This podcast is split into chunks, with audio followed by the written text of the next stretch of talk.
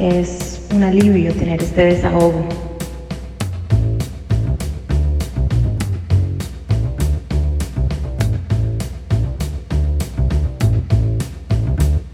Mujeres que al querer llenar un vacío fueron víctimas de sus propios deseos. Nuestro episodio Fuerza de Voluntad está dividido en tres partes. Cada parte cuenta una historia que, aunque aparentemente común, trae una gran enseñanza. Sus identidades serán protegidas, por lo que cambiaremos sus nombres. Yo soy Viviana Cadena y estás escuchando la parte tres de Fuerza de Voluntad.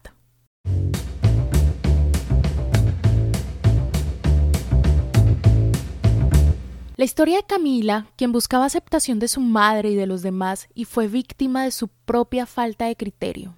¿Cuál es la causa más importante de la falta de criterio en Camila? Mi, mi mamá me crió, fue una mamá muy fuerte en mi crianza, era muy fuerte, o sea, al punto que mi papá no se metía en lo que mi mamá hacía conmigo, o sea, que mi mamá no me, no me permitió eh, forjar una personalidad independiente, una personalidad que de pronto yo pudiese tomar decisiones sin miedo, sino que fue una persona muy miedosa, una persona que cuando quería tomar una decisión, de pronto no era muy acertada. O sea, mi mamá era como que esto es lo que tenías que poner, esto es esto, esto es lo que tienes que hacer, no puedes poner ese vaso ahí, no puedes hacer esto, tienes que ser esto, tienes que ser excelente, tienes que no sé qué, y si eso no te, no, no te entraba en la cabeza, te tiene que entrar, y si no te entraba, hacía como entrar, o sea, era, o sea, mi mamá no, no, no permitió que desarrollara esa personalidad, y, y, y no tenía criterio, lógicamente, para tomar decisiones,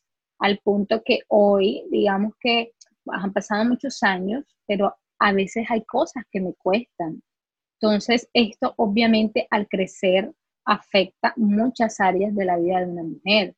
Estaba buscando aceptación, no me sentía, no me sentía como una niña bonita, o sea, no, nunca fui esa niña como que, eh, fui una niña muy retraída, una niña con problemas de autoestima, una niña con problemas de ansiedad, una niña eh, muy temerosa, una niña que no tenía criterio. Entonces, bajo la aceptación que estaba buscando, pues entonces eh, empecé a ser la mejor en todo. La mejor en la escuela de música, la mejor en, en el colegio, eh, siempre estuve en los mejores puestos, estudié becada. Pero ahora que lo pienso, yo estaba buscando la aceptación de la gente a mi alrededor y la aceptación de mi madre en la casa. Después llegó mi adolescencia, todos estos años en mi adolescencia que empecé a buscar como esa aceptación dentro del colegio, para mis padres, para el círculo en el que me movía, eh, entra a la universidad. Cuando vemos un niño que se destaca en el colegio, admiramos su destreza o inteligencia. Si tenemos hijos, tal vez lo comparamos con el nuestro. Muchas veces ignoramos la presión y el estrés que hay encima de ese niño para perseguir esa perfección. Cuando ya termino todo eh, este proceso universitario, ¿cierto? Me graduó como ingeniera, eh, ya eh, soy un poco más libre de tomar algunas decisiones. Empieza el proceso como de buscar trabajo. Bueno, yo antes de trabajar, pues quería emprender. Eh, duré un año emprendiendo y bueno, otra vez eh, la insistencia de los padres, de mi madre, de por qué vas a emprender, eh, ese temor que les daba de que pronto no me iba a ir bien. Entonces ahí estamos entrando nuevamente a las inseguridades que de alguna u otra forma en mi crianza también fueron implantadas. Empecé a buscar trabajo, empecé a buscar trabajo y consigo un trabajo. Camila vive en la región atlántico de Colombia, la costa. Aceptó este trabajo presionada por su madre, quien temía que fracasara como emprendedora. ¿Pero qué le exigían en el trabajo? Cuando yo entré a la entrevista con este supuesto jefe, eh, sí me dejó claro desde el principio que era un trabajo veinticuatro siete, que no había Navidad, que no había cumpleaños, que no había carnavales. También me dijeron que muy posiblemente no iba a haber relaciones interpersonales. Lo primero que me preguntaron fue, ¿tienes familia? Entonces, la otra que me dijeron fue, ¿tienes novio? Y yo le dije, sí, sí tengo novio. Entonces me pusieron cara como, mmm, sí se me hizo raro. En muchas empresas igual no contratan mujeres embarazadas, igual a veces no preguntan, muchas ocasiones, si no es en la mayoría, si tienes hijos, si tienes familia, y lo primero que te preguntan es ¿con quién dejas el niño?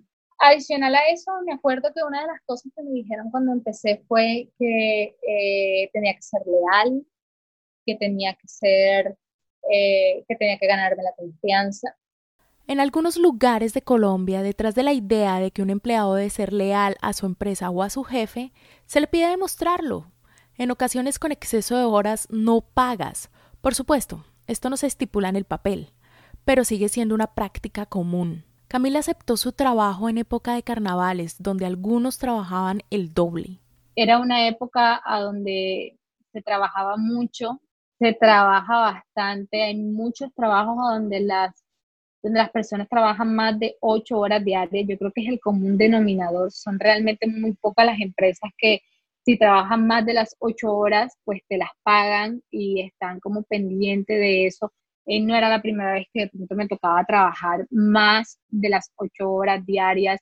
Yo simplemente vi que eso era normal. Y por esa aceptación y por querer estar y conseguir ese trabajo, yo simplemente dejo a un lado lo que hacía parte también de mi identidad en ese tiempo y, y renuncio a eso por estar en ese lugar. Entonces yo lo que digo es, no, eh, no, yo no hago nada en carnavales, no, los fines de semana, si hay que trabajar los fines de semana, se trabajan los fines de semana.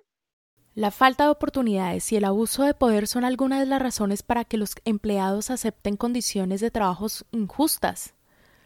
Al miedo de perder el trabajo y la necesidad de aceptación se le suman ambientes de trabajos negativos y muchas veces hostiles.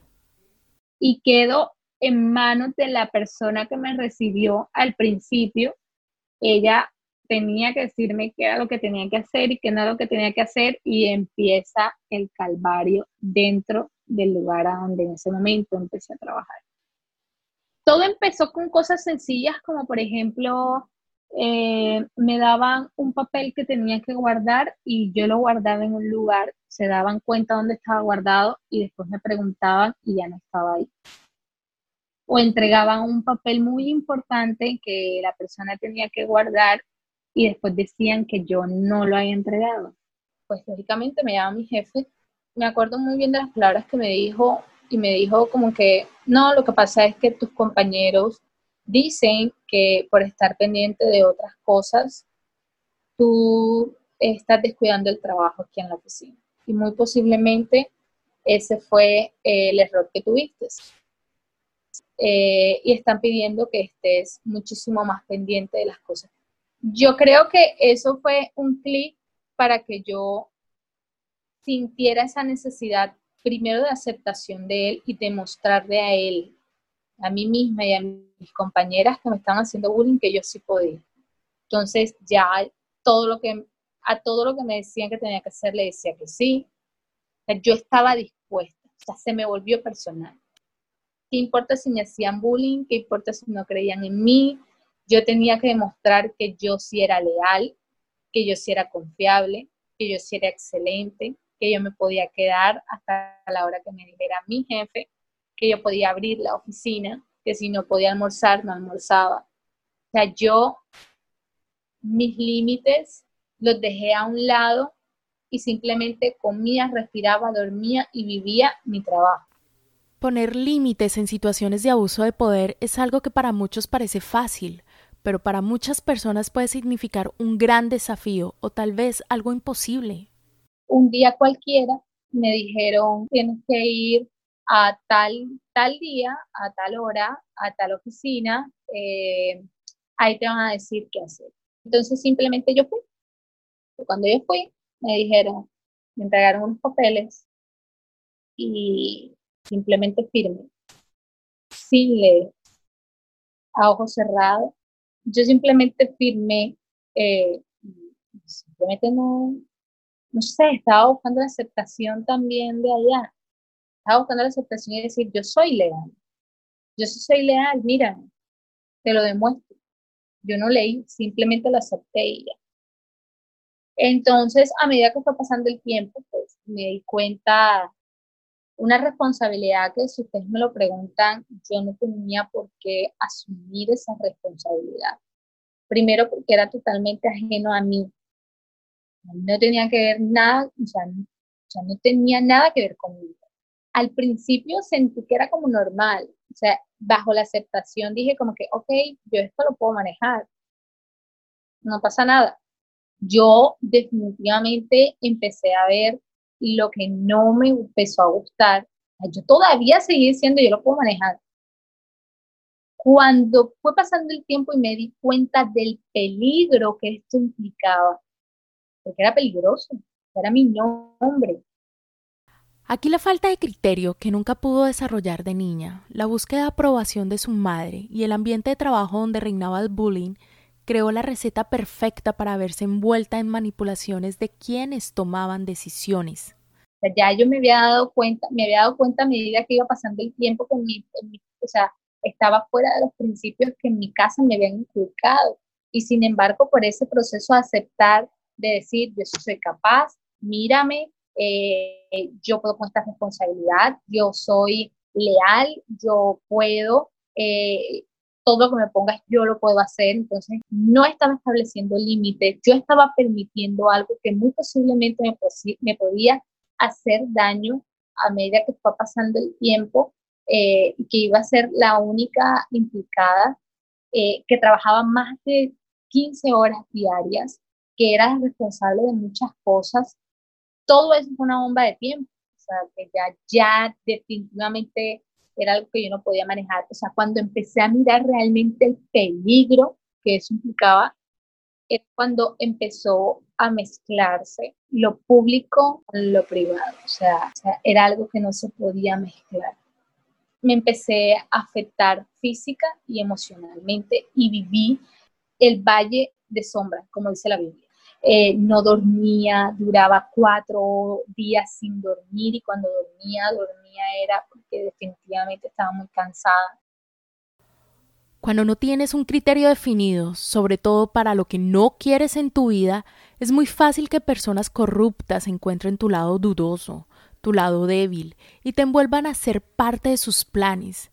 En una sociedad que se ha normalizado la corrupción por tantos años, como una realidad de pasillo, es decir, que se murmura pero no se habla, se ejecuta en silencio. Muchos sienten que es normal cargar con el peso de no sentirse bien haciendo esto. O sea, yo tenía tanto temor también a enfrentarme al que era mi jefe y decirle, ¿sabes una cosa? Eh, ya yo no quiero estar aquí. Creo que de alguna otra forma tenía miedo de lo que podía hacerme.